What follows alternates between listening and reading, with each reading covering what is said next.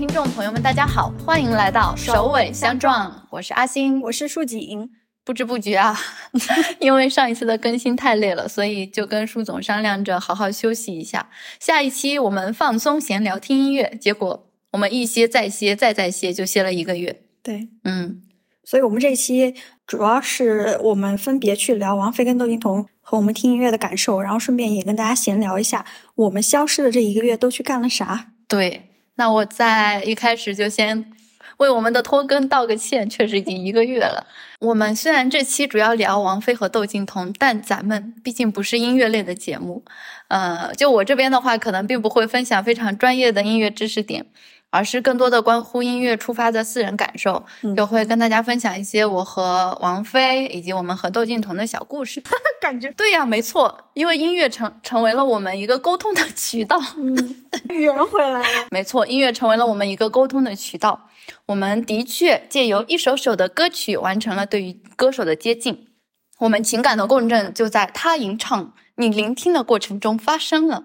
你会发现，能够穿透时空、造福万人的，嗯，不只有光线、书籍、电影剧作，还有音乐。而这些主题，嗯，都是首尾相撞会涉及到的。嗯，在正式聊非合同之前呢，请允许我为这一次拖更陈述一些冠冕堂皇的借口。嗯，你自己好好陈述，讲讲你最近干了啥？嗯，我老实交代。其实呢，也。并不能完全讲是借口，我也是借着这个机会为大家准备了一些案例。然后呢，哎，我下面就会按照这个时间顺序来讲述一下最近一些比较棒的经历。但是我这里要做一个预警了，因为这一部分我可能会讲的比较长。如果大家透过我们的这个标题点进来，你对王菲和窦靖童的事情很感兴趣，对我们的案例不感兴趣的话，可以直接打开 show notes。呃，跳到相应的时间点直接收听啊。然后我们其实上一次更新完之后，好像就丝滑进端午了。嗯嗯。然后我端午节的时候就去浦东美术馆看了一个三联展，我觉得这个展就非常值得推荐。第一个是六百年之巨匠，它是文艺复兴到现代艺术六百年之间的艺术家的一个大型真迹展，就包括展出了大家比较熟悉的拉斐尔、鲁本斯、库尔贝、马奈。梵高、康定斯基、莱热、夏加尔等等等等的作品，阵容啊！对，是不是已经结束了？没有，他六月二十二号才刚开展，所以现在还在我我展映中，还有机会。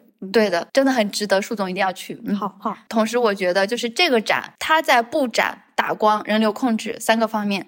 就绝对秒杀了之前上海博物馆的那个从波提切利到梵高，你有没有看那个？那个我也没去。那个人实在是太多了，而且死亡打光，每一幅画都反着光，你根本看不清他们画的是什么。嗯，然后那个展我记得好像是六十块吧。嗯，像浦东美术馆这个，如果你周末或节假日去的话，一百五可以看三个大展，还是非常非常划算的，性价比很高。嗯嗯，我决定周一到周五去。哦，好，那才一百块啊，工作日就更划算了。对，那为什么我可以在周一到周五去呢？你想炫耀些什么？嗯，因为我要开始放暑假了。我洗漱走。嗯，就是在这个展里面呢，就是虽然有很多我们大家都很熟悉的艺术家的作品，但是我觉得在这个展里面给我更多震撼的，反而是一些没有怎么听说过的艺术家的作品。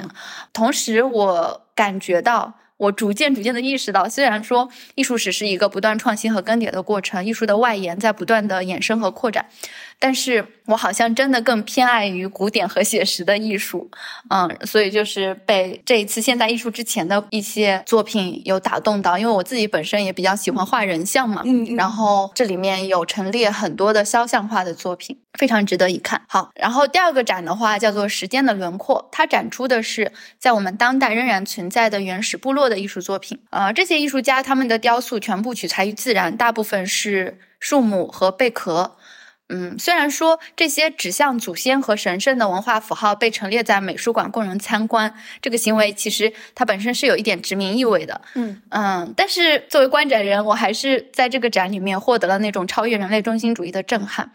只能说我默默的希望这些展品的来源并不是来自于掠夺吧。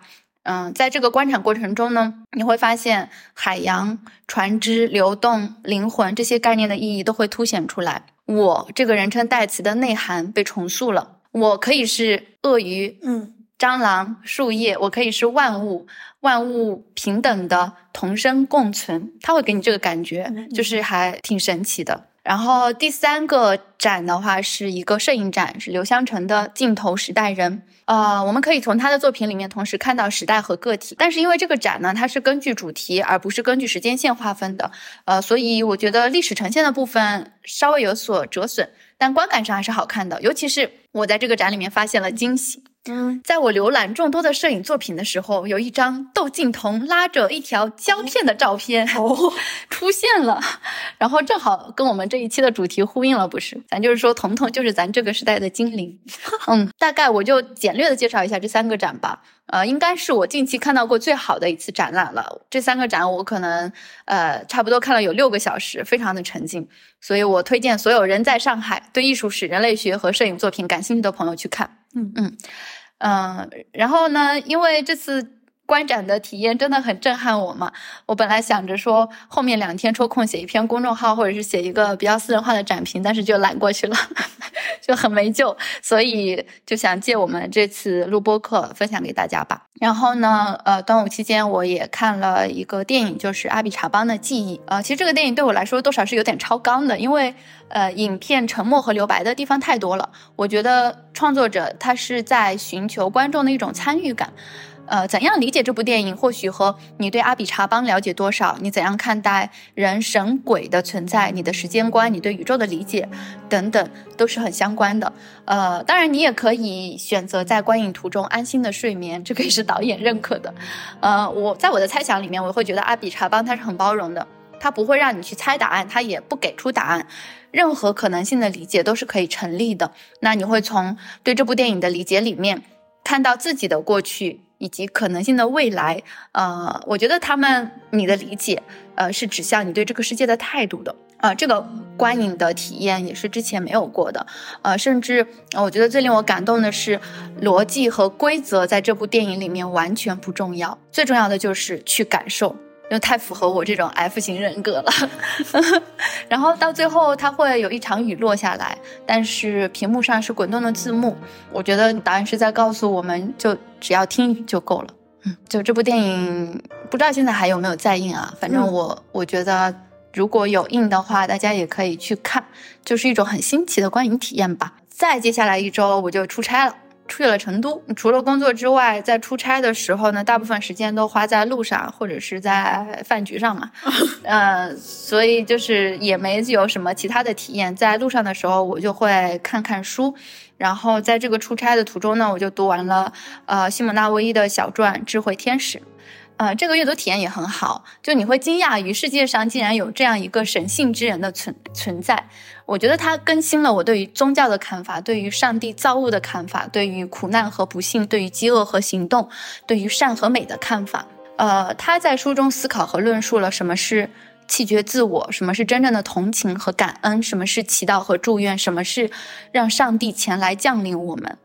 威一在十几岁的时候就写过一首概括了他一生的小诗，叫做《致一名富家少女》。啊，我想在这里给大家分享几个这首诗里面的片段。有一天会涂灰你的脸，有一天会折断你哀哀忍饥的腰，一阵寒战会撕咬你从前只知温暖的若约身段。有一天你会是困顿巡行的鬼魂，在世界的监禁中没完没了奔跑，奔跑。把饥饿当作动力，工厂开门，你可会去流水线做工，放弃你皇后般优雅的迟缓手势，快快点，快快点！到了晚上，滚吧，目光暗淡，两膝破碎，驯服，沉默，从你卑微惨白的唇只突出，在无望的努力中顺从的强硬秩序，一张张纸片比城墙还坚硬，庇护着你。烧掉它们，你的心将受阵阵打击，全部粉碎。但这纸片令你窒息，遮蔽天和地，遮蔽人和神。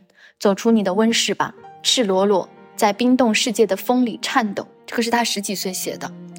他里面所说到的饥饿，说到的工厂，说到的纸片，其实就对应了他以后一些他对于这个世界的态度吧。就是他其实一生都是处于一个饥饿的状态。然后他也会身体力行的去工厂做工，把自己沉浸在很多知识里面。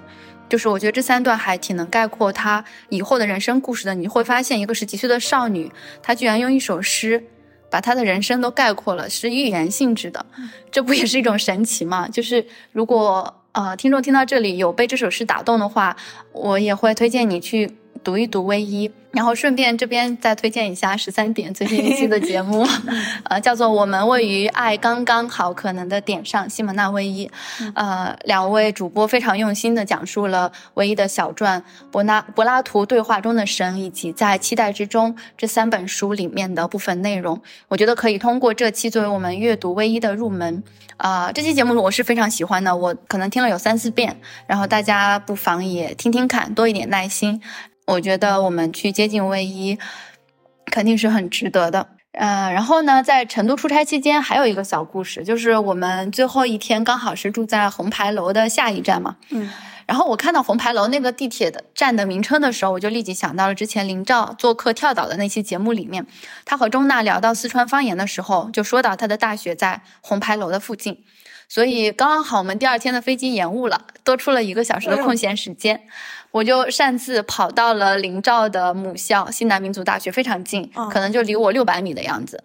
嗯，然后嗯，当时有跟我们的听友牛牛还在聊天嘛，就说我在红牌楼附近，他告诉我说那边呃会有。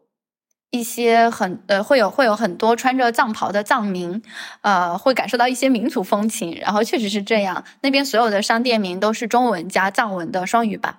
然后当你突然从一个日常的工作领域闯到具有民族风格的另一个领域的时候，嗯，就能体会到心里那种颤动，好像就是不是活在现实当中一样。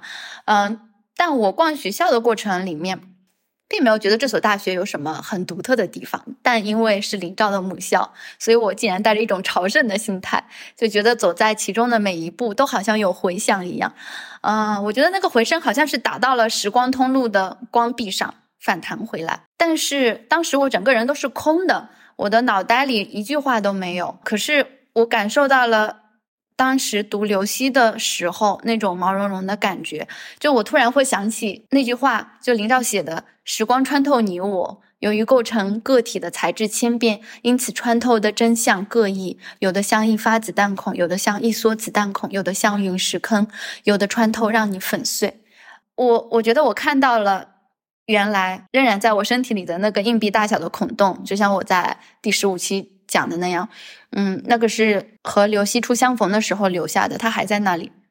虽然说就是没有在这个所学校里收获很多东西，但我仍然是很感动的，因为呃，我本来一直很在乎和潮汐图所写的地点，也就是广州，嗯嗯，这个城市的重逢。我在等待一个时刻，可以去到广州，到达珠江，呃，去走遍十三行，但是。非常意外的，刘希里的浓雾城比广州先来到了，在我来不及准备的时候，闯到了我的生命里面。这个过程还是挺让我感动的。其实我我会有一点人云亦云，就是很容易被别人的评价影响。但是我觉得刘希对我来说，就是不管多少人说他写的不好，他永远在我心里是一个非常珍贵的作品。我仍然愿意向更多的人去推荐这本书。嗯嗯，就不管我收到什么样的反馈，我还是想要去推荐。呃，以及这里，如果呃你是新订阅我们首尾相撞的朋友，还没有听过我们的第十五和第十七期那两期聊林兆的节目的话，我觉得你也可以听一听啊。就是呃，我觉得你听了以后呢，也会愿意跟林兆的文字相见的，那是一个非常非常感动的过程吧。好，我出差的经历就讲到这里。在我回想自己那一段时间的时候，出差回来的那个周末，我到底干嘛了？我是一点都想不起来了。但是我记得树总好像是去接他的小猫了。嗯，是的，我七月一号的时候去接了一个当时刚好两个月大的小猫嘛。嗯，然后作为一个新手铲屎官，我把猫接回来的第一天，其实我是有一点点焦虑，因为比较急切的想要和它搞好关系。嗯，然后陪着它玩玩很久，然后把我自己也玩的精疲力竭。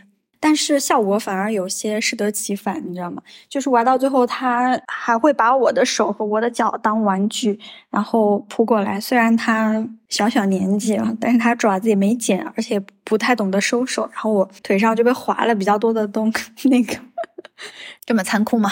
不，其实不是很痛，但是还是划破了，也不知道为啥。嗯后来就是相处了几天之后呢，就慢慢的找到了跟他的相处之道。就是首先你要给他自由生活和活动的空间，嗯你要尊重它原本的生活习性，就是每只小猫也有自己的性格特点嘛。就是除了猫共通的生活习性外，它也有自己的特点，嗯这些你都要尊重。我干我的活儿，然后他玩他的，我们两个都变得更开心了。嗯，好好哦。对，你不觉得这个关系很像某种母女关系吗？就是要尊重对方呀，给对方自由啊。你说的是母女关系啊、我知道你在点题的，是的，一不小心就 cue 到了后面要聊的相关话题呢。嗯，嗯，我觉得嗯养猫经历最大的感受可能就是这一点。我们的小猫叫什么名字啊？呃，恍恍惚惚的恍恍，那他的小名呢？他小名从来都没有小名，星总突然给他整了个小名。His name is 胡安。胡安，是的，不懂胡安梗的朋友可以去听听我们的上一上一期节目。嗯呃，我好像是截止到树树景说他呃养猫的这这个时间点，嗯就是从上次录完节目到这个时间点，我就没有见过他了。嗯等到我去看黄黄的时候呢，树总就跟我说，感觉好久不见啊。嗯，就是我才第一次反应过来，哎，我们的播客好像大半个月都没动了，两个主播都没见过面。但是呢，接下来的一周我又加了挺久的班的，然后因为现在临近暑假了嘛，就是其实日常的工作内容还是比较多。嗯，因为我那一周的周末要去香港，所以就要确保把周末之前的预期任务都完成，就一直在加班嘛，所以就没有没有准备播客。啊，你有没有啊发现越是放假之前就越忙呢？嗯就是为了怎么回放假事能够顺利一点，对就非常的努力。接完猫回来之后，就是你先加了一周班，然后我又全加班搞。所以这两周真的是还都挺忙的。然后讲到我去香港是为什么呢？就是去看周国贤和麦浚龙的一个合体演出。呃，不知道有多少朋友是通过我们第七期节目 认识这位相撞狂 Q 了好多节目，对，假如你是港乐粉的话，就没有理由不为这一次演唱会兴奋吧？因为他们两个合体是第一次，而且这个演唱会只有一场。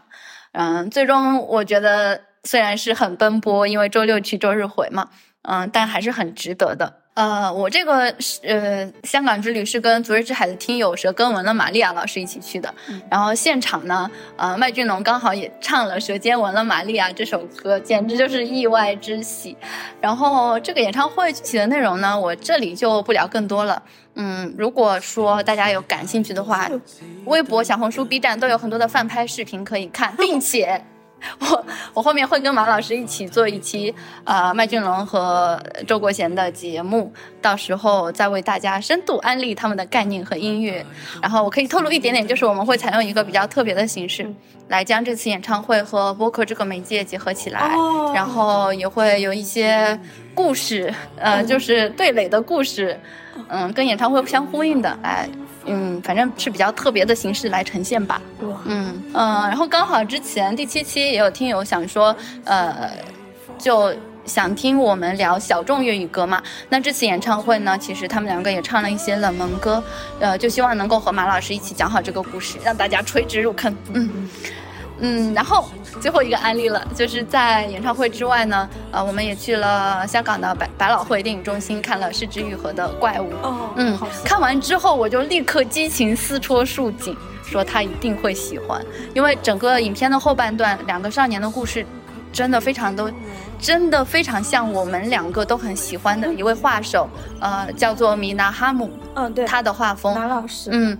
就很废墟乐园，很漂浮梦幻，并且他的画也是以那个少年为主的嘛。嗯嗯、我觉得是呈现了一种大人不可能拥有的情愫。就你看这个电影，就会觉得，哎呀，实在是太温柔了。就是我这里小小的透露一点点，希望不会影响大家观影。就是它其实是一个全员无恶人的设定。全员无恶人哦，但是因为重重的误解叠加起来，嗯，你会感觉到一种很温暖的善意，全都被扔进恶之湖里面，所以我就觉得天呐，人的自以为是是多么的可怕，两个人的接近又是多么的难。就当我观影的时候想到这里，简直简直就是心绞痛，呃，然后在后面看到两个少年他们会玩谁是怪物的游戏，嗯这个游戏就是他们两个互相描述对方呃举在头顶的一个卡片上的动物是什么，然后让对方猜自己是什么角色嘛。其中一个男孩子说。他就是描述对面那个男生头上的卡片的呃特征的时候，他说你在被击倒的时候会失去所有的感觉。然后他对面的那个男孩说：“我是新川伊里吗？”新川伊里其实就是这个描述卡片的男孩，因为他在学校里经常被欺负嘛。啊，然后我看到这里，我的眼泪马上就掉下来了，因为前面就全部都是误解，全部都是障碍，全部都是人与人之间的那种隔阂。但你看到这里有两个人，或者是更准确的讲，两个孩子，他们做到了灵魂上的接近，可是大人们是全都做不到的。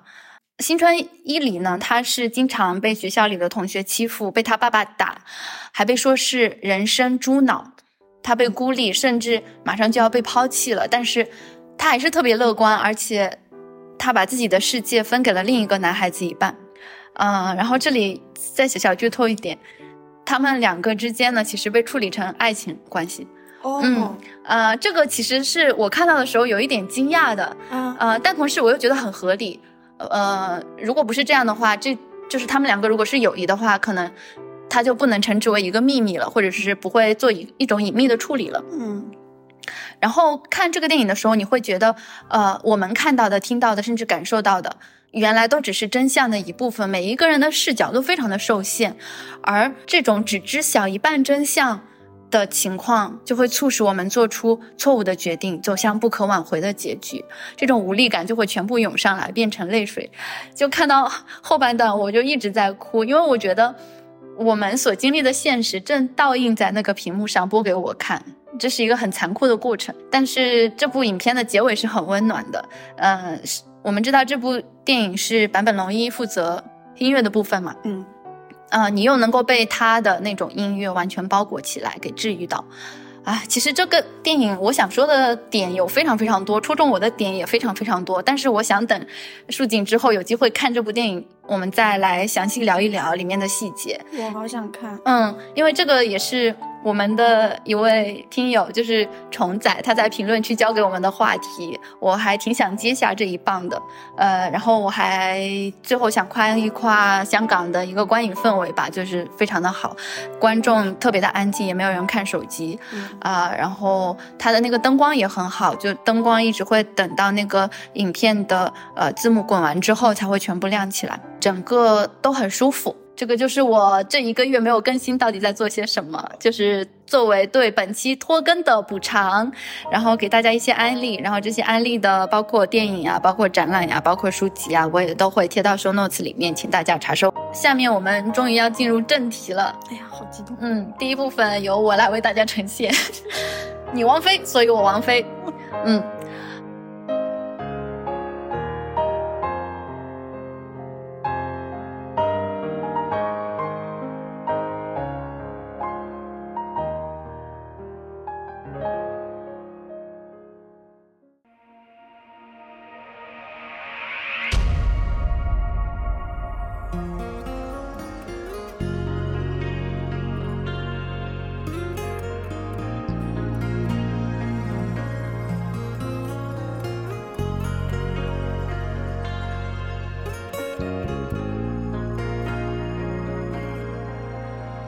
那我先来讲讲跟王菲之间的这个故事哈。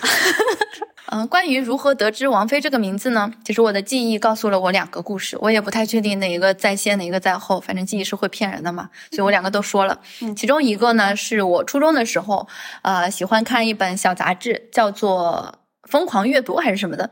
这个名字我也不知道是不是对的，不过也不重要了。就里面有篇文章讲到了对王菲的访谈，现在还记得的部分就是他是呃里面讲到他是北京人，但是高考没有考好，要好像要去重庆读大学，但是作为北京人是觉得蛮没面子的。然后后来父母就把他送到香港去发展了。刚到香港的时候呢，呃，他不知道该做点什么，电视也全部播粤语，听也听不懂，整个人落寞又痛苦。后来在朋友的介绍之下，他去做了模特，但是，呃，这个工作也不长久。之后又遇到了一个音乐制作人，偶然发现王菲的声线很特别，就劝她去唱歌。结果唱着唱着，就成了天后。嗯、我不知道为什么这个故事就莫名的吸引我。呃，让我一直记得呃王菲这一段独闯香港的经历。啊，这个是第一个故事啊。然后另外一个版本呢，就是大概也是初中时期吧。啊，我过年的时候在我姥姥家看电视，当时非常流行一种仿妆节目，就是选定一个明星，然后模仿他的妆容，最后比谁的模特被画的最像嘛。呃，这里面就有一个化妆师选择了王菲的晒伤妆。当时呢，我们家里人就聊到了王菲，然后我发现全屋的人都认识她。但是我的第一反应是我不喜欢这个人，就我不懂他为什么要化这么奇怪的妆，穿这么奇怪的衣服。我有这种想法，其实跟呃小时候接受的教育挺有关系的。比如说，我妈就会跟我说，不能化妆，不能穿奇装异服。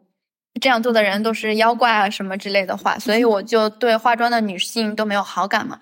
然后其实这个观念影响我蛮深的，我到研究生的时候都不愿意化妆。现在想来也也蛮可怕的，完全就是厌女的体现。其实，嗯，也就是说我们会对于一些所谓出格的女性有一种排斥，或者是说给化妆的女人贴上嗯一些不好的标签。嗯，然后我的这两个故事其实还蛮极端的，就是第一个故事。可以说是一开始就被吸引，第二个故事 则可以说是一开始不喜欢他，呃，但是不管最初的感觉是什么样，我最终都还是被王菲的歌和她的人格迷住了，呃，我也是非常非常偶然的听到王菲的，因为我小时候家里没有电脑，我爸爸虽然买了一个 M P 三给我，但是里面有只有一些自带的音乐，呃，好像大部分是周杰伦和蔡依林，然后有一次呢，我就把 M P 三借给我同学用嘛，他还回来的时候里面就多了一些王菲的歌，嗯。嗯，然后我当时就听得挺入迷的。我的入坑曲肯定就是红遍大江南北的一首《红豆》，对，然后就是《红豆》，我那时候天天播，天天唱。就是看到这一句歌词，还没为你把红豆熬成缠绵的伤口，谁能不被这句词迷住呢？到我读大学之后呢，再看西野的访谈，他有讲到。其实这首《红豆》，他是看着《东京爱情故事》这个电视剧、这个日剧写出来的，里面就有女主为男主熬红豆汤的故事。我就想象着他在一间非常昏暗的房间里，马上就要交货了，但是却沉迷于追剧，面前摊着一张白纸，眼睛离不开电视。嗯，整个房间里面只有电视的光亮着。嗯，我们西爷呢，就拿笔抵着右侧的太阳穴。突然看到女主开始煮红豆了，这种代表相思的食物就让西爷两眼放光，于是整首词就在电视的这个背景音中顺利诞生了。写完最后一笔的西爷就马上电话交货，继续投入看剧啊 啊！以上都是我瞎说的，都是我猜的啊。嗯，但是它诞生的过程确实是因为《东京爱情故事》这部剧啊。呃，第二首迷上的歌呢，就是《流年》，这个歌词同样是出自林夕。其实，在拥有 M P 三之前，我最常呃听歌的渠道就是电视嘛。然后我最常从电视里面听到的歌呢，都是民歌。呃，比如说我更小一点，当时还住在平房的时候，我就会在院子里高歌：“这里的山路十八弯，一条大河波浪宽。”还有韩红老师的代表作《青藏高原》。再厉害一点，还有《西游记》里的是谁送你来到我身边？啊，大家有没有发现这些歌？这些歌我刚刚说的都是押韵的。嗯嗯。多少其实是有一点土味的嘛，然后呃，突然接触到王菲这种音乐，这样的歌词，就一整个打开了新世界的大门。就你想想，当你满脑子本来是山路啊、水路啊、亚拉素啊、九曲连环的时候，突然天使、魔鬼、上帝纠缠的曲线这些词被你看到了，那是一种怎样的顿悟？嗯，就会觉得怎么会有这么漂亮的中文的表达？嗯，王菲那种带着一点鬼魅、哀愁、直击天灵盖的声音。就立即射住了我，嗯，比如说《流年》里面的一句“有生之年狭路相逢终不能幸免”，我就在想，这到底是如何写出来的？这首词呢，我应该超过至少五遍吧，我现在都还可以背得出来。嗯，也是通过《流年》这首歌呢，我真正的知道了林夕这个人，但是我当时以为是一个女性的词人，呃，这么以为着，一直在电，一直到。电视里播出了央视对于西爷的呃一个访谈，《似是故人来》。那个时候已经上高中了，呃，我才第一次见到真正的林夕，并且迷上了他。呃，之前大家都爱讲一句话，就是尤其是港乐粉嘛，爱讲一句话，叫做“林夕引进门，皈依黄伟文”。但是对我来说，就是王菲引进门，皈依梁伟文。就是他其实是，正是他引导我走向西爷，走向粤语歌的。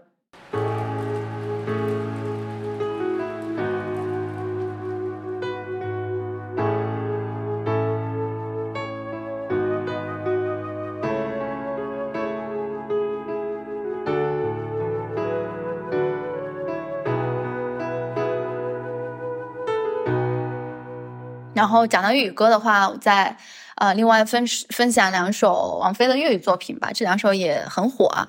呃，就当我到高中的时候呢，我家里终于买了电脑了。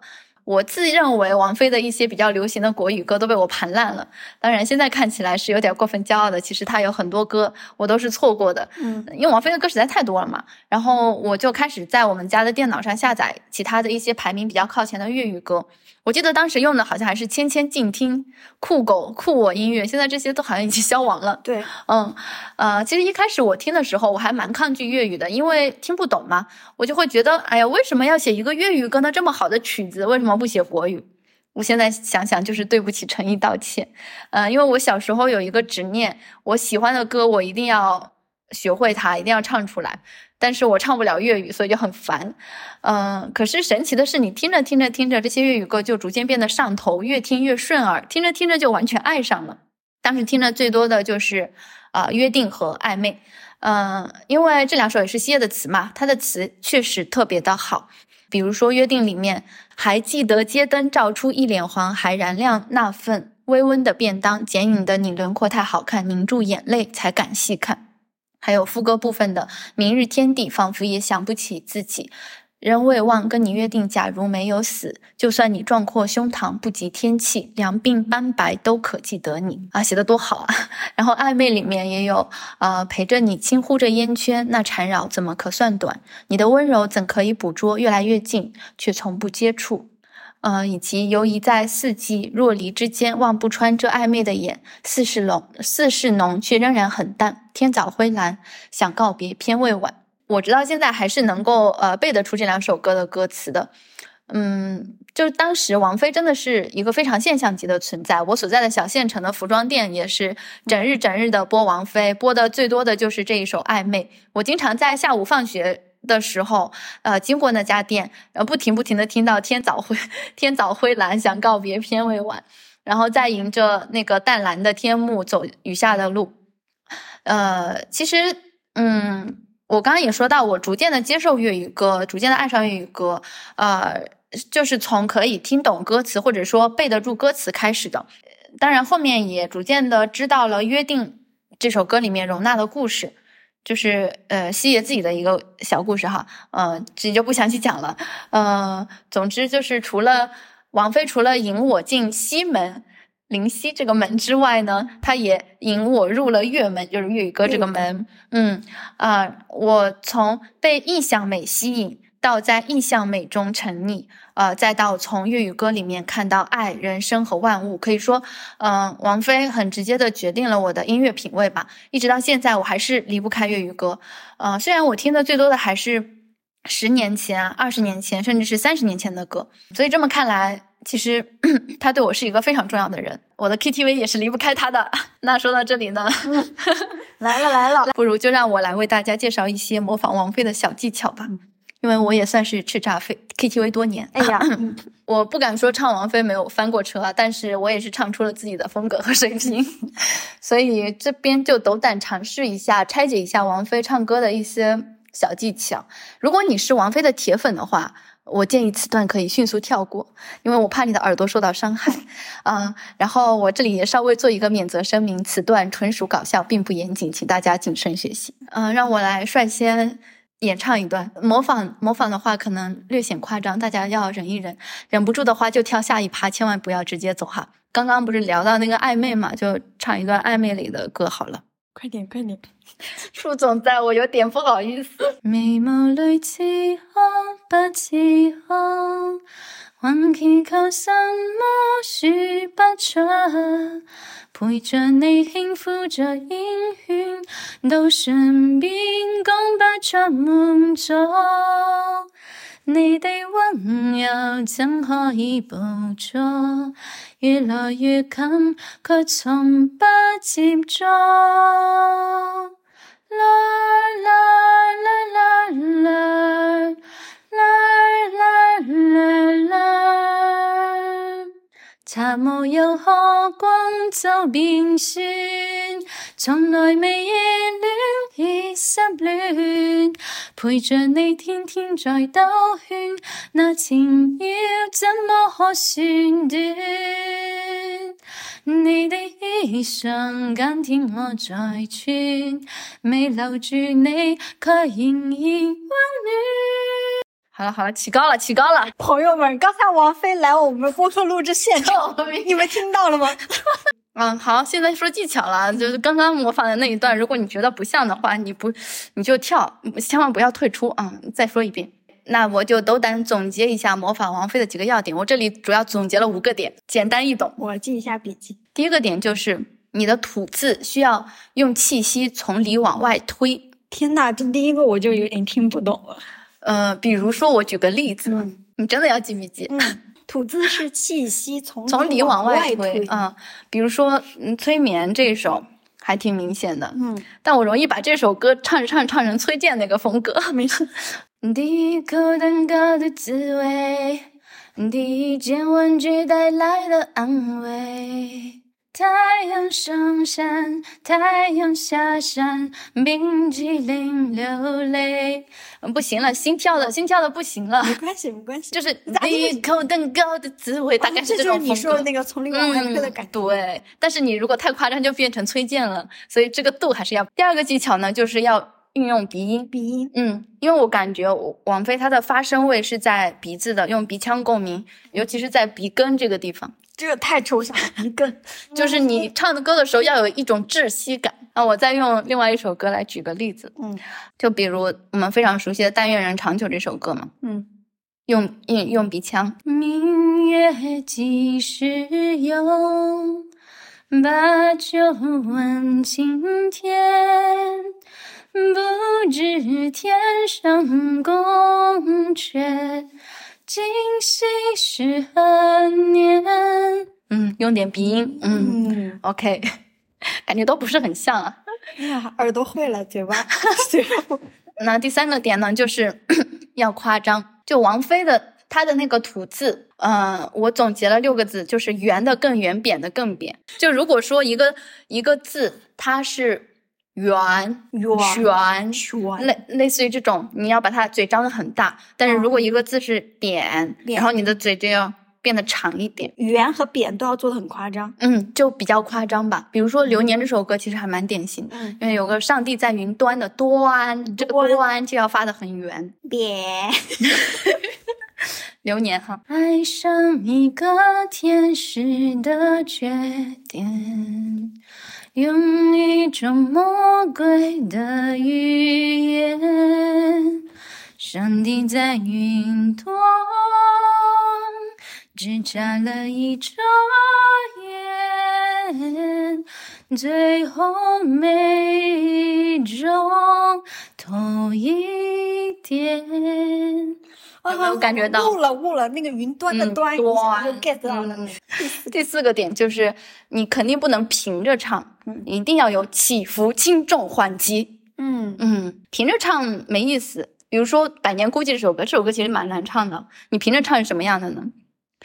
平着唱就真的很难听。嗯，呃，例如我先平着唱一下。嗯，心属于你的，我借来寄托，却变成我的心魔。这就是平着唱。朋友们，这就是我平时唱歌的样子。然后我们来用一些起伏、轻重缓急，它是什么样的呢？试一下啊。心属于你的，我借来寄托，却变成我的心魔。心啊，唱错了。你属于谁的，我刚好经过。却带来潮起潮落，只是因为一路上一路上大雨曾经滂沱，证明你有来过。可是当我闭上眼又睁开眼，只看见沙漠，哪里有什么路途？就是这种，这是我能免费听的吗？就是要有重点，要有重点。我这里录了视频，我一定要把它做成个笑死啊！对不起，因为太紧张了，就唱的不是很好。这个太凡尔赛了，朋友们。没有没有没有，这是以上四个点啊，第五个点我就不举例子了啊，有点累了。第五个点呢，就是需要大家。用点耐心啊，用心去聆听王菲她呼吸的停顿处在哪里。你掌握了她每首歌里面的停顿处，你肯定就能模仿好她啊，好吗？我今天发疯就到这里了，不知道大大家有没有领悟到一点点？下面让树总来为我们 展示一下学习成果。有时候，有时候我会相信一切有尽头，相聚离开。有时候没有什么会永垂不朽。你这个有点像方大同的版本，这段纯属搞笑啊！大家如果开心的话，我们的目的就达到了。嗯，好，那我们继续聊一下王菲的音乐好了。嗯，搞笑的部分就到此为止。哪里搞笑？这是我们的免费听的吗？这一集这一段要单独拎出来，然后放到我们节目搞个付费部分，没有人愿意听。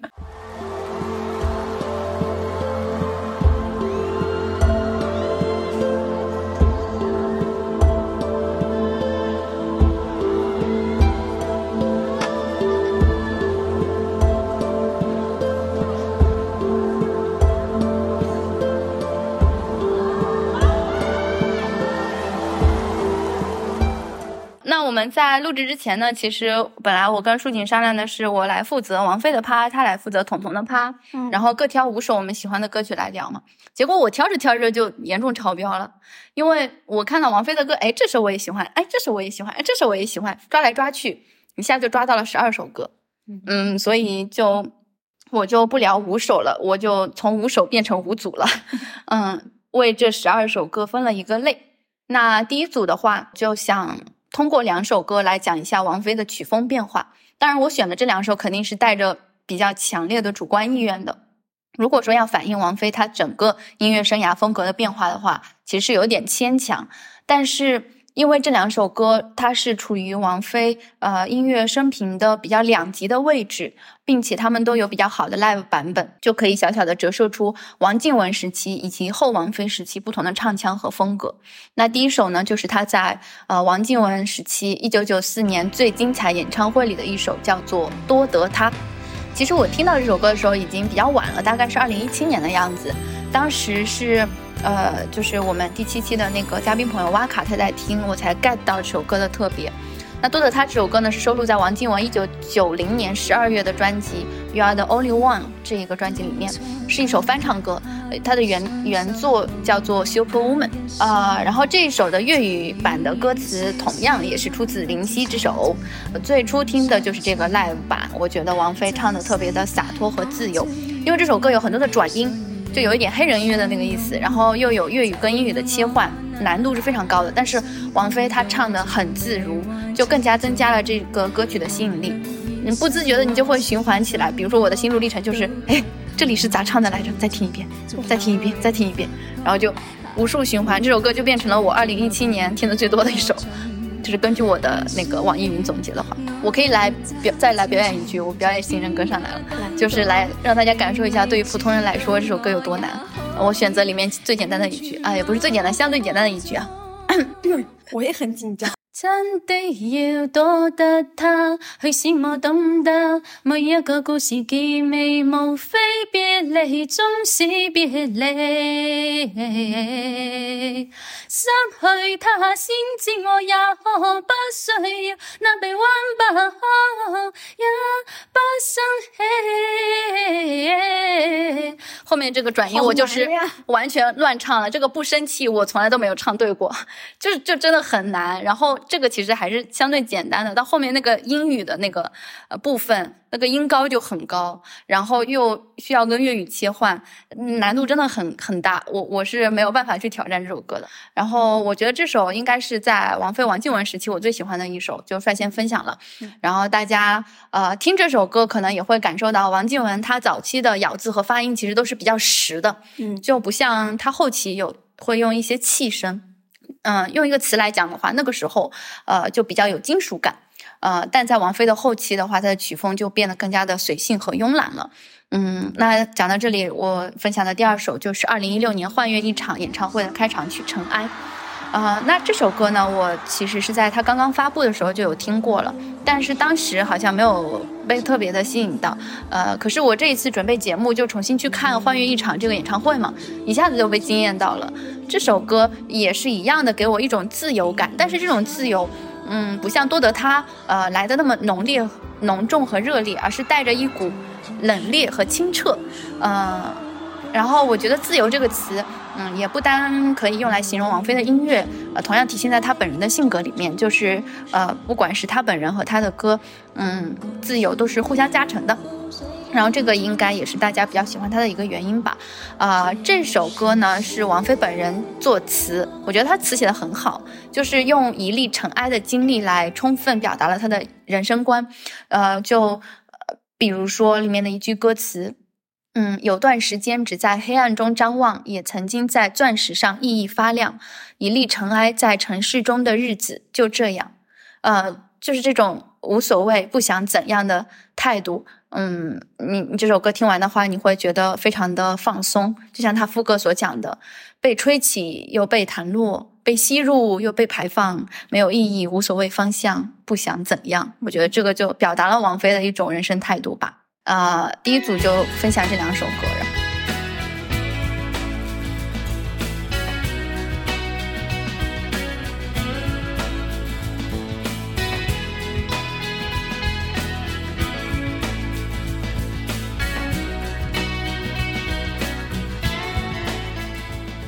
我选的第二组的歌曲是关于王菲的电影，也就是她参演的王家卫的《重庆森林》。呃，然后讲到这部电影的话，大家应该能够立即猜到这两首歌分别是《梦中人》和《胡思乱想》。嗯，那这两首歌呢是收录在王菲一九九四年的专辑《胡思乱想》当中，同样也是电影《重庆森林》的插曲。呃，之所以分享这两首歌，因为我会觉得提到王菲的话，除了她的音乐之外，应该再聊一聊她的电影，那肯定就绕不开《重庆森林》这一部了。啊，那这部电影其实占掉了我观影的一个最。就是我看过最多遍的电影。我第一次看的时候是高中的时候，但当时没有特别的看懂，就觉得怪怪的。就是这种怪是有一种莫名的吸引力的，因为它它的情节性会比较弱，但是你又会觉得啊，好怪！我再看一遍，类似这种感受。嗯，我我喜欢《重庆森林》，因为它具有某种神经质的特征，呃，也是因为它讲述爱情的方式很不同，尤其是。阿飞在梁朝伟家里面的那种梦游，其实我会觉得它是指向一种爱情之前的与幻觉恋爱，也可以理解成是，呃，对于一个女孩慢慢渗透到男孩的生活里面这一个常规爱情模式的内向化处理，观众就不再是爱情诞生过程的旁观者，而是融入到这个女孩的内心世界，看着她以梦游的方式逐渐完成对男孩日常生活的重塑，而。呃，男孩在这个变量过程中，则持续的呈现出粗线条的特征。呃，他对于身边的改变全无知觉，一开始，但是醒悟的那一刹那，爱情就会在质变中爆发。呃，原来我已经习惯了跟从前那个人毫无瓜葛的另样另外一种生活。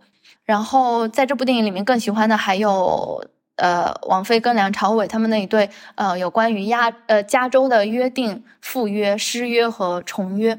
当一年之后，阿飞重返旧地，他和呃梁朝伟所饰演的那个人已经调换了身份，就是穿制服的那一位，由过去的梁朝伟呃所饰演的警察变成了后来的阿飞，也就是空姐。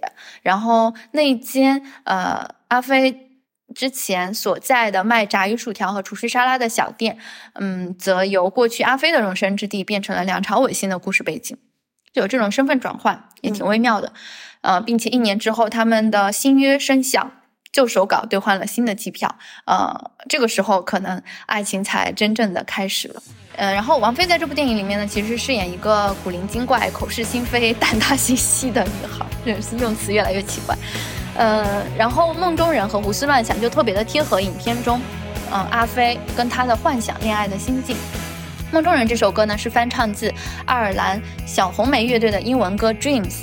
呃，是周礼茂作词的。这首歌吸引我的，除了它本身比较迷幻的，呃，也比较快节奏的音乐风格之外呢，王菲独特的吐气和发音方式也很，呃，很抓人，尤其是她那个啦啦啦，嗯，啦啦啦啦啦，就是会带有那个儿化音嘛，就很特别。嗯，他的歌词也写的蛮好的，就。呃，梦中人一分钟报警接十分钟的吻，以及梦中寻这分钟我在等你万分钟的吻，就这种时间上的对比，很有那种极限拉扯的感觉，就显示的，呃，把那种暗恋的感觉都显示出来了。嗯，那另外一首胡思乱想，它也是一首翻唱歌，翻唱自苏格兰乐队极地双子星的作品，这首歌也是林夕填词的。呃，他的歌词就有点像一位处于暗恋之中，但是收不到回复的女孩的胡乱呓语。歌词我也念一下吧，比如说无端想吻谁，在风花雪月里；无端想爱谁，什么想爱下去。如果想远离，幻想不爱你；无端想到皱着眉，想你想你想飞。呃，还有一句我很喜欢的，明天要穿上袈裟，想不到不想也算吧。就这。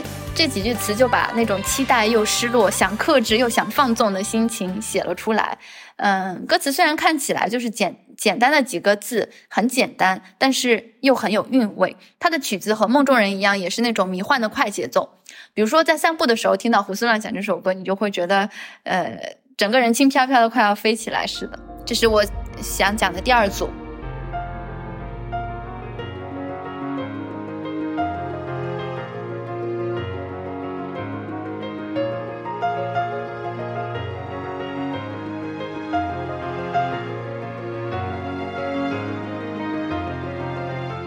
刚刚分享那两首，其实就是讲暗恋时候那种极限拉扯的感觉嘛。然后我就继续顺着感情这条线，再聊一聊把暗恋说到尽的两首歌，也是我最喜欢王菲的两首粤语歌。每一次看到歌词都会头皮发麻。呃，这两首歌同样是出自林夕。就之前可能就是没有特别好的解析歌词，那我在这一趴就谈一谈，重点谈谈这两首的词吧。第一首是《迷魂记》，这首歌呢，经常被大家谈论的点就是谢霆锋作曲的啊啊，所以就被看成是风飞恋的代表作之一。那谢霆锋那边呢，还唱过一首《玉蝴蝶》，《玉蝴蝶》这首歌特别的甜，嗯，就 推荐所有磕风飞的人去听。当然，你们应该已经听过了啊，嗯，但是《玉蝴蝶》是很甜的，但是呃，《迷魂记》这首歌，我觉得他唱出了爱里面的怕。就是，即便你待我很好，在我生病的时候送我药水，不经意的触碰我的手臂，但是在敢于爱你之前，我已经想到了爱的不可持久；在真正得到你之前，我已经想到了我失去你时候的痛苦。所以，他的歌词有怕什么？怕爱人？怕什么？怕被迷魂？呃，就是也是用很少的字写出了爱情里非常敏感的患得患失的心境。那另外一首呢，就是非常经典的《暗涌》这首歌了。这首歌我简直就是想全文背诵，每一句词都写的太好太好太好太好了。嗯，那我就是分段来说好了，就是真的是全歌词来说一下。嗯，就算天空再深看不出裂痕，眉头仍聚满密云；就算一屋暗灯照不穿我身，仍可反映你心。哎，我的语言其实挺苍白的，就就是。这几句词，你就可以读出，就那个对方那个你在我的身体里发酵啊，不管是云还是灯，看起来好像是属于外部事物，但是其实都团变成了团在我心里面的那个愁苦。然后让这口烟跳升，我身躯下沉，曾多么想，多么想贴近你的心和眼，口和耳一枚缘分，我都捉不紧。嗯，那个烟圈的上升，反映在抽烟者的身体的感受上，就是下坠。但是这种下坠大约等于心死，因为心太沉重了。然后这个对比就把那种重量压在了人的身上。我很熟悉你的身体发肤，你的五官，很想贴近和抚摸它们，但是都是过眼云烟，全部都是烟雾引起的幻觉，所以都捉不紧嘛。然后副歌部分，害怕悲剧重演，我的命中命中，越美丽的东西我越不可碰。历史在重演，这么繁嚣城中，没理由相恋可以没有暗涌。其实我再去爱惜你又有何用？难道这次我抱紧你未必落空？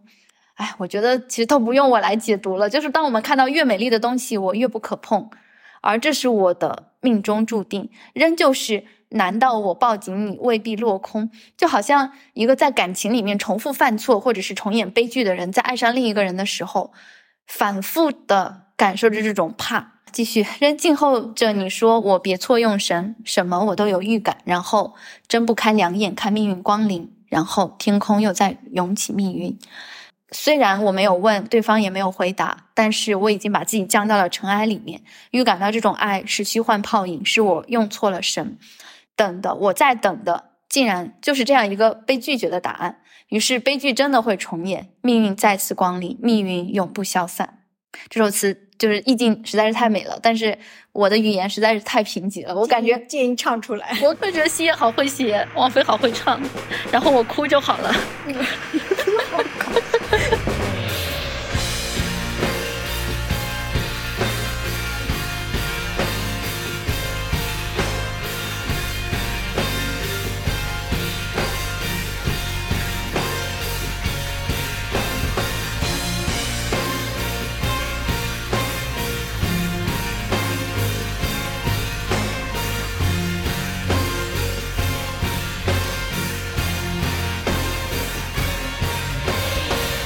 那讲完感情的部分，第四组我们再进入一个比较佛意的话，就是不管是曲还是词啊，我想讲的以下这两首歌都会更加的宽阔。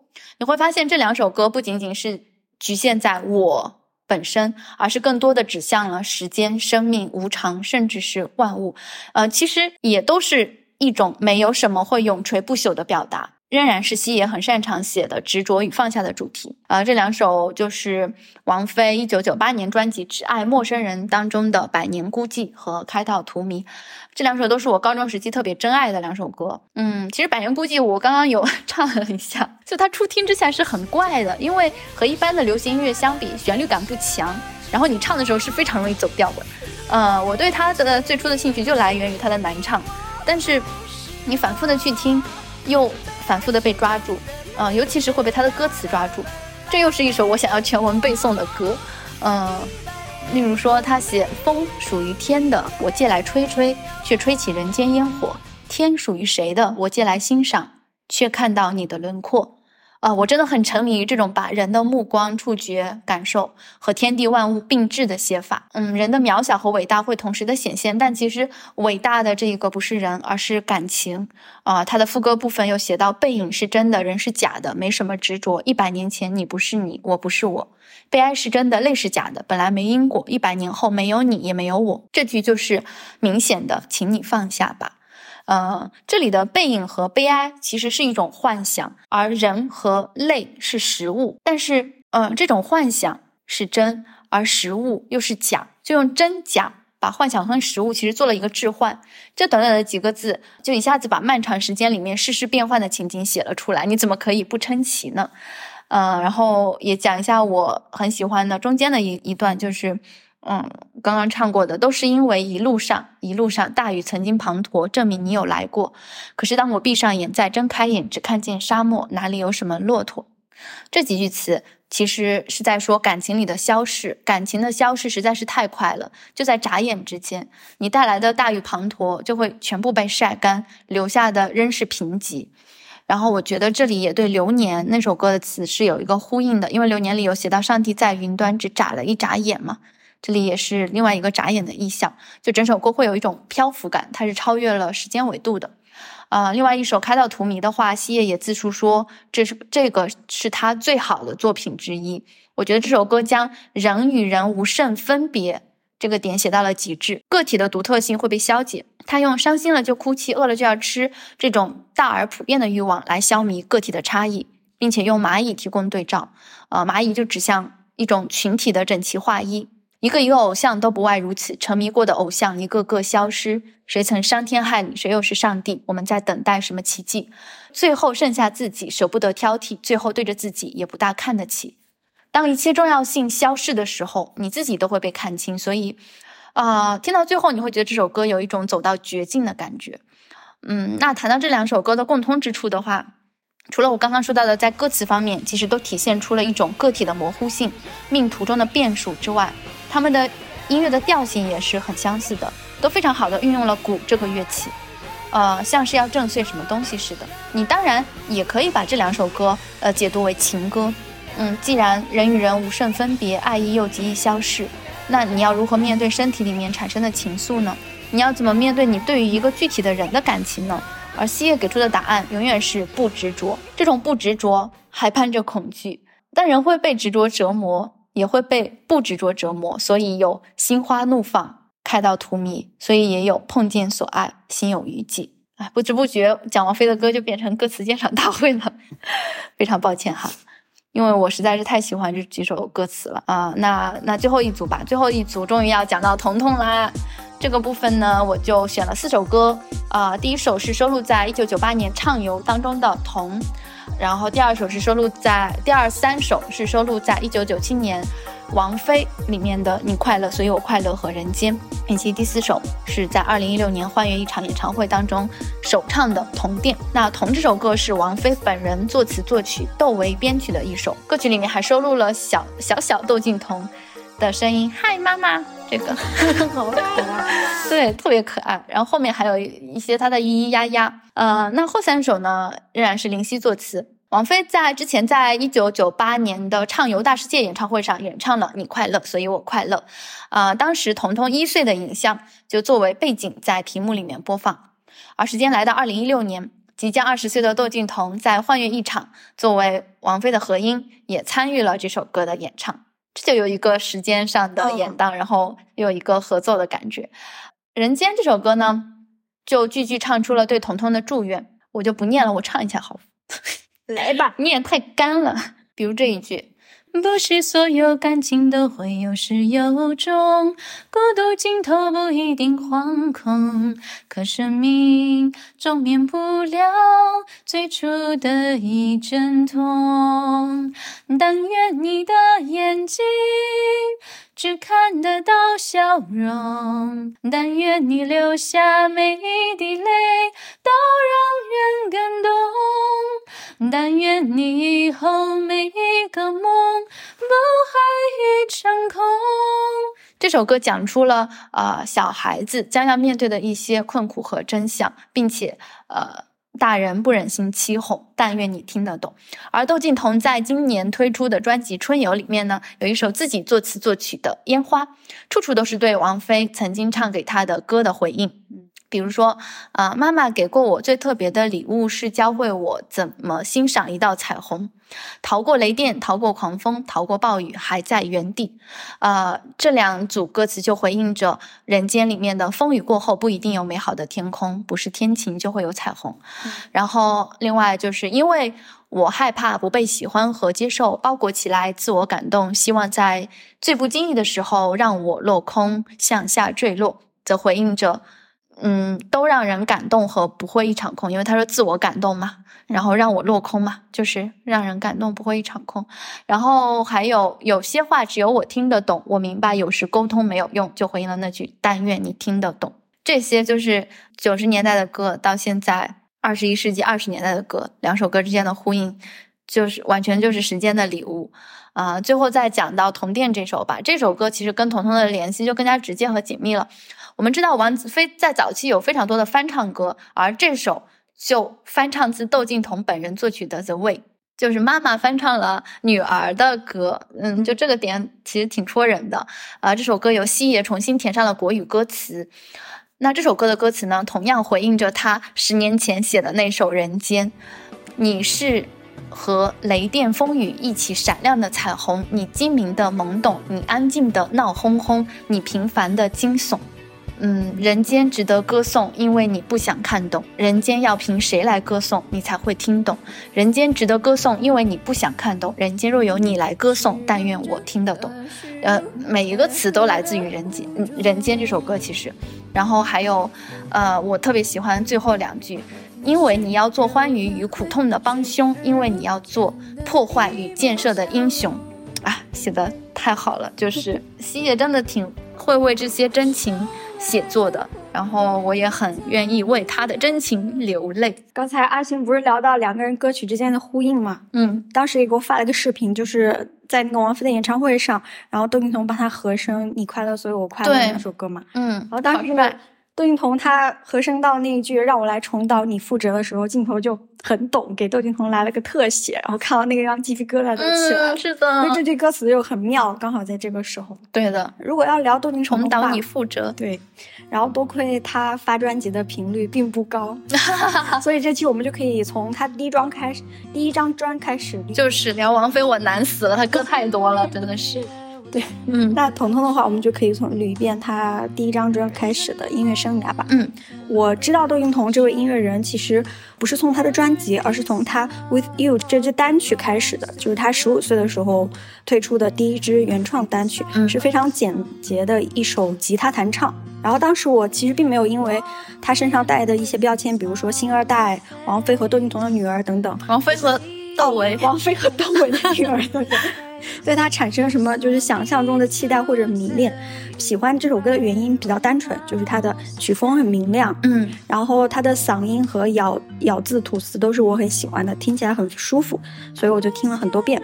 嗯，而且我对这个歌有一个比较特殊的感情和记忆，就是大一的时候有一次我是国庆节假期的时候从武汉回家嘛，当时武汉的温度还超级热，所以我就当时穿着牛仔短裤，嗯。结果就是我到家下火车的时候，因为已经是晚上了，我一下车就冻着了，然后回家之后就开始发烧，当时我就在床上一边发烧一边单曲循环《With You》这首歌。后来烧就退了，哇哦，好神奇哦！其中应该少不了我爸妈给我吃的那个药的作用。但是我在我心里面，我就擅自把这首单曲列为就是你发烧时的治愈良药嗯一种作用，因为它整体听起来真的很清爽。是的呢。关于入坑专的话，其实是他的首张专辑《Stone Cave》，嗯，然后这里就可以 cue 到标题了：逃得过王菲，别想逃过窦靖童。呀，树总就是那个逃过王菲的人。对，因为我本身之前听华语歌曲非常非常少，嗯所以因此也错过了很多宝藏的华语音乐人。但是还好，就是在那个时候没有错过窦靖童。个人的感觉呢，就是他的首张专辑《实验感》其实相比后面的专辑。绝对是没有那么强的，就是它整体是偏流行的嘛，嗯好多歌你听完之后，旋律就立马刻在你的脑海里了，即使你不是很清楚它的歌词，对吧？嗯嗯比如说像 pop 感比较强那个《My Days》，也是我特别喜欢的一首。嗯，我是通过这首歌入坑的。还有像呃 May Rain 偏民谣的，包括 Blue Flamingo 也是我当时听的比较多的。嗯，然后这个地方想专门提一下《My Days》这首歌以及它的 MV，因为我觉得从这里就是我入坑窦靖童的很大一部分原因。我不知道你有没有看过《My Days》这首歌的 MV，看过，当然了。是那个 黑白色调铺陈嗯出了一个很复古的场景，然后彤彤就在已经开始花痴了，救命！在床上醒来，开启了他的一天。然后他先是睡眼惺忪地站在镜子前，穿上大人衣服，白色衬衫，然后西装，打了个领结，然后就大步走在街头沙滩边，然后又一个人去了游乐场和电影院独自玩耍。咱们先不要管窦靖童为什么你的一天跟我的一天这么不一样啊，就说一下你的一天，我的一天，好像不一样。就说一下这个 MV 里面的造型和他给人的感觉就太喜欢了。请问哪个女童不心动呢？啊，这不是不是 哪个女生不心动呢？救命！我也心动。对，包括首张专辑时隔七年之后嘛，也就是今年他的最新专辑中，我们都非常喜欢的《Monday》那首歌，我觉得是有一些脱胎于《My Days》这首歌的。嗯，怪不得这两首歌都是我的最爱呢。对，嗯，其实不是说曲风的延续，我觉得延续下来的是，就是能够集中体现他很率性和自由的那种生活状态吧。嗯，明白。还有个很有意思的点，就是王菲看这个 MV 对他的评价是还挺会演的。顺带一提，前面就是辛总谈到的《同店》嘛，这首歌的英文原版不是翻唱自嗯 The Way 嘛、The Way，嗯 The Way 这这首歌呢，就是收录在他的首张专辑当中的。嗯，然后这张专辑当时出来的时候，我印象很深刻。当时会有一些评价，因为作为一个受到万众瞩目的星二代嘛，大家都想看看他的第一张专能做成什么样子。然后当时也会有一些批评，比如说什么说他为什么作为一个为什么要做一个全英文的专辑，很不接地气，什么什么之类的。当时就觉得哪有那么多事儿啊，就好听就完了吧。然后他自己当时也说了，就是。呃写歌的时候用英语写歌会更自在一些，可能还是会有一些母语羞耻在的，是这样的。是的。然后一六年呢，除了这个首专之外呢，也想插播一个单曲，就是一六年的时候，他还有一张 EP，就是《Brother》，这个算是一个商业合作曲吧。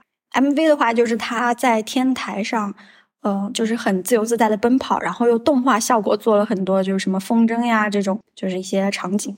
然后这个是。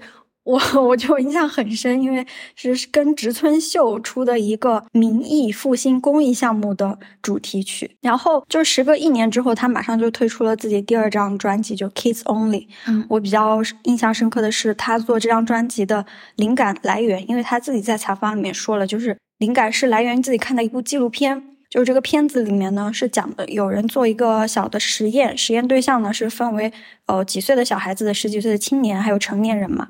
然后就去问他们，如果有一个泳池下面有一只鲨鱼，让你跳下去游泳，嗯，你们分别会是什么反应？然后像小孩他就很乐于跳下去跟鲨鱼玩耍，青少年的话就会有一些质疑嘛，担心被鲨鱼咬。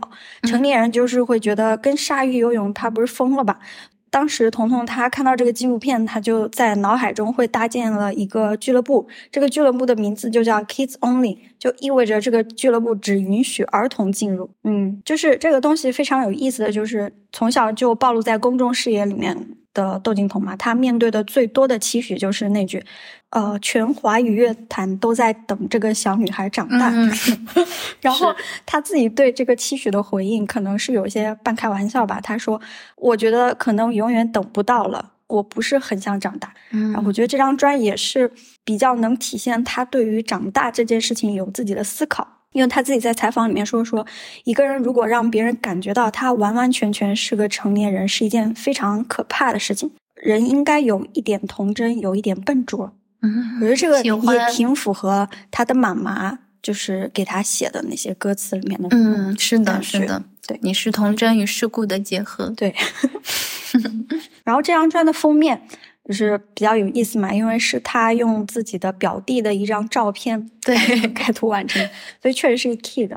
然后说回到专辑里面的音乐本身，嗯，如果说就是首专 Stone Cave 是顺利完成任务，就是作为两位音乐人的结晶嘛。就是大家对他期待，就是一定能完成一张令人满意的专辑。那首专肯定就是交出了一个比较像模像样的答卷。但是从第二张专辑开始，可能就开始进入自己的那个音乐发展方向和轨道。通俗的说，就是变得更加实验了。但是我觉得，如果说他在做实验音乐，可能又显得很刻意。他只是说，在这张专辑里面，你会发现他的人声和歌词这些元素都渐渐的退居到幕后，或者说是被当成器乐的一个部分。应该说就是在玩儿。然后我这张专辑里面最喜欢的一首的话，要挑的话，我就挑《Whistler's Riddle》这首歌，因为它编曲真的超级好听。它前半首就是前半段是比较迷幻电子的，然后在两分多钟的时候就开始过渡，到了后半部分，一整个就是 仿佛来到了西部牛仔的那个电影里面，然后人声就完全没什么存在感了，里面全部都是器乐，什么铃鼓呀、贝斯呀、电吉他等等，我觉得是就是能感觉到，如果他去做电影配乐的话，应该也蛮厉害。嗯，然后这段时期。因为刚好是垂直入坑了他嘛，所以刷跟他有关的社交网络平台也比较多。然后因为已经过去七年了嘛，嗯，然后可能印象最深的就是。呃，他在有有一次在一个音乐节上面，就是冬天嘛，特别冷，然后他就穿着军大衣，戴着一个礼服帽，然后 揣手手，鼻子就冻得 通红，然后在那唱歌，对，那个 印象太深了，就太可爱了，该死的魅力。然后就又过了三年之后，就是他推出的那个 GSG Mixtape，就还是在继续的做那个实验性的音乐，但是比较遗憾的是，这个时候我刚好是听的比较少的阶段嘛。做这期节目的之前，我就专门把这个专辑翻出来，从头到尾听了一遍。嗯，就整体感觉这张专能看出来是有受到拉拉打雷的影响的。啊，Delry 那个，嗯嗯，然后曲风上面就是啥都有，什么 R&B 啊，呃，Jazz 呀，Hip Hop 呀，就是信手拈来，感觉他没有被任何一个风格给框住嗯或者是局限住，就嗯。还是在继续玩嘛。对，然后刚才你有提到就是窦靖童的《烟花》那首歌，嗯，就时间已经到了二零二三年，《烟花》这首歌含飞量相场 相当多。对相当多。然后这首歌也曾经在我们最近的第二十期节目，就成为母亲的多重宇宙》这期作为片头和片片尾出现了。嗯二三年的《Monday》这首歌呢，出现在我们第二十二期。嗯播客更新一周年，是时候发发疯了。这一期，对，我们在这一期里面也发疯合唱了这首歌。是的，之所以这段时间频繁的在节目节目里面用到彤彤的歌，主要原因还是因为二零二三年他发新专啦。是的，耶，开心。这个新专就是他的首张全中文专辑《春春游》，游，感觉我们好像那种卖专辑。它作为一个概念专的话，就是从第一首到最后一首，你不管是从曲风呀，然后设计啊，还有歌曲的名字，反正你通通篇听下来的话，你就发现它真的是紧扣春游这个概念。首先，彤彤跟你道了个早安，然后呢，你就沉浸在了 Monday 的那种千禧风的 Jazz Pop 之中嘛。当时我听到那个 Fantasy 和橘子汽水的时候，嗯我其实有一点点惊喜或者惊讶，我就会感叹说啊，原来窦靖童和我们这些普通的九五后是一样，对不起哦不是九五后 了。九零后九零后一样，就是都是在那种就是千禧年华语流行音乐那影响下面成长起来的一代人嘛。另一边，我还是忍不住想问：你的周一，我的周一好像不一样。然后在你在你还在纠结这个问题的时候呢，人家已经喝完了一杯北京咖啡了。不光如此，然后他又干了一杯自己最爱的橘子汽水。然后到中场休息这首歌，真真正正的就是中场休息，因为从这首歌之后，整要知道到了后半段，歌曲的整体的色彩就是从很晴朗的那种感觉，过渡到了比较伤感一点的嘛。就包括我们提到的《烟花》这首歌，嗯也是偏抒情一点。嗯，然后我们请阿星介绍一下他在《春游》里面最喜欢的歌曲。什么在春游里面我最爱的一首，对啊，因为这个我们刚好一起在听嘛。当当然是 Monday 啊，Monday 治愈了我的 Monday。树总，你还记得嗯我们当时是怎么认识的吗？我不记得啦，我不信，因为那个时候我们还不熟嘛，我当然不 好烦啊！老是 Q 这个梗。我跟树景相识在嗯，二零二零年的冬天，那个时候呢，树井为了引起我的注意，好，不是很好很好。树井为了引起我的注意，嗯，就在全民 K 歌上面首发了他唯一一首翻唱歌曲，就是窦靖童的《With You》，唱的可好了。这里一定要放你唱的那个版本，要不然对不起听众。我当时因为发现哇，你的全民 K 歌上好多作品呀、而且很多王菲的，然后我看着我的全民 K 歌就空空荡荡，一首也没有。那首唱的好好，我真的太喜欢了，就是那种 什么叫童真，啊，就是树总当时唱的那个感觉，哇塞，这简直啊，好喜欢！当年还稚嫩的我，稚嫩的听了树总唱的《With You》，不爱上他是不可能的。我听完之后就垂直爱上他，所以我们两个就开始厮混了，才有了首尾相撞。所以感谢窦靖童。就是辛总在准备这期节目的时候，真的对于我全民 K 歌上唯一发布的这个歌曲有某种执念，就要求我一定要剪进来。肯定要剪进来，真的唱的非常好很。不巧了，这期的剪辑师是我本人。嗯 那我们应该比较像的一点就是，我们大学的时候可能听窦靖童蛮多的，然后工作前两年对听，然后最近春游最又重新开始。是的，我其实是今年因为那个深入人心是吗？还是生生不息？哦，我啊没有看我我也没看，但是我在小红书上刷到了他翻唱那个《天黑黑》嘛，啊，哇，好好听哦！就从这个《天黑黑》开始，嗯，感觉爱彤彤的那种感情又汹涌到我了。接着就春游来了吗？不是，然后你那个时候选了烟花那首歌，嗯啊，彤，在街上的春游，就又走不出来了。本来已经走出来了，然后最近不是又刷到了彤彤的直播嘛？嗯她留了长发，然后还是卷发的那个，哦哦，感觉更有味道了。哎呀，刚刚有说到这个 Monday 打开了我的心门，嗯让每一个星期一的空气中都充满了快乐因子。嗯，后面又刷到了他的直播，然后也看了一些他在音乐节上的片段。嗯我承认我无法自拔，嗯，所以我经常会甩一些彤彤的美图，在我和树总还有学仔的小群里面，诚邀大家共赏美颜。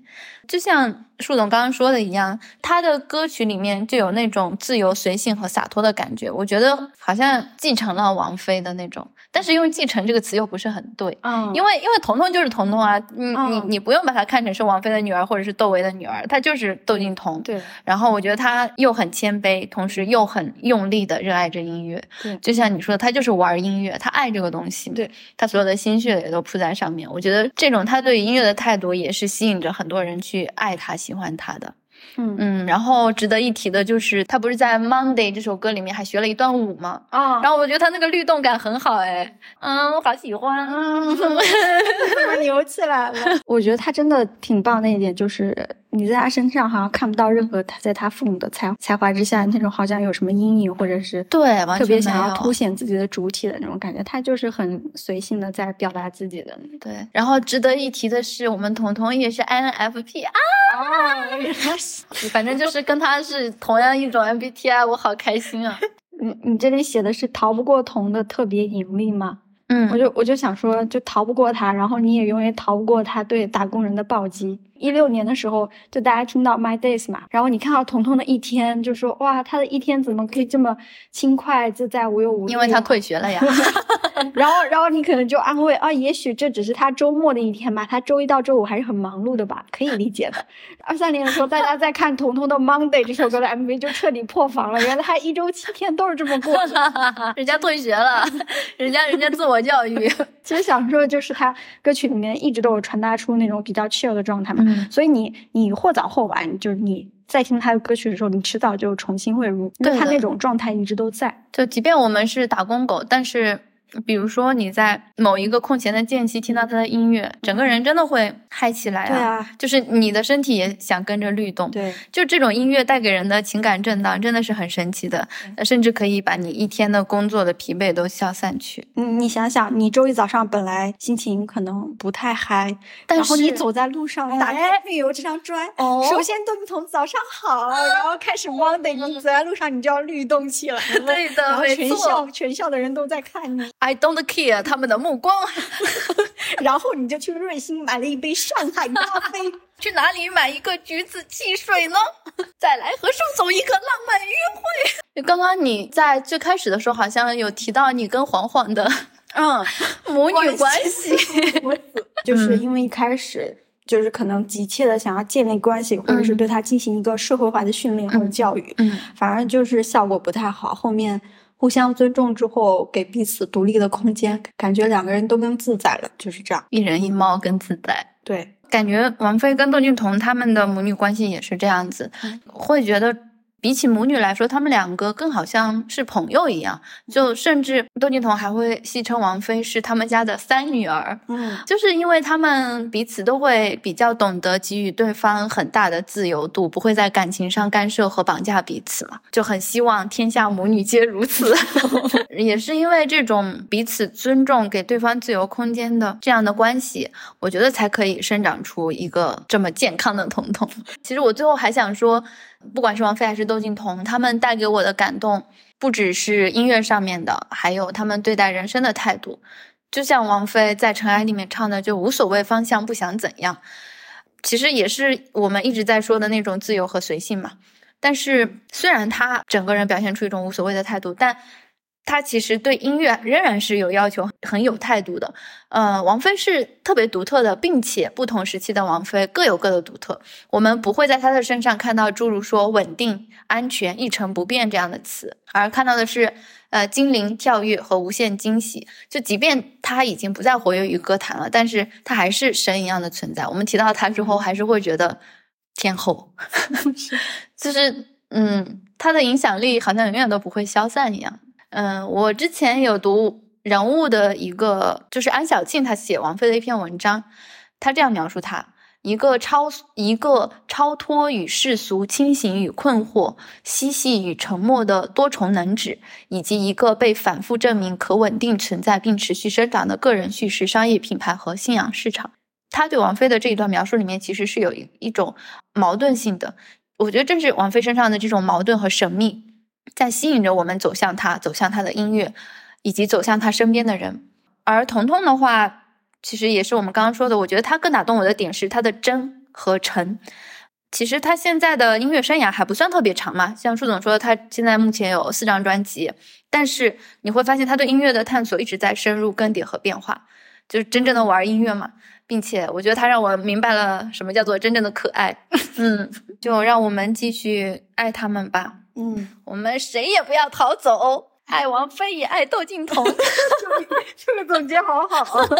这个夏天让他们的音乐为我们降温吧。哇，刚好在上海最热的时候，可能也是全国都比较热的时候。对的，我们上这期节目，嗯，我们录制的当天是阿 Sim 的生哦，谢谢大家，谢谢大家对我的祝福，提前感谢一百条一百条评论的祝福，谢谢大家，谢谢大家，我二十九岁了，啊，二十加最后一年了，很期待，很期待我的三十岁。那我们今天的节目就录到这里啦，大家拜拜。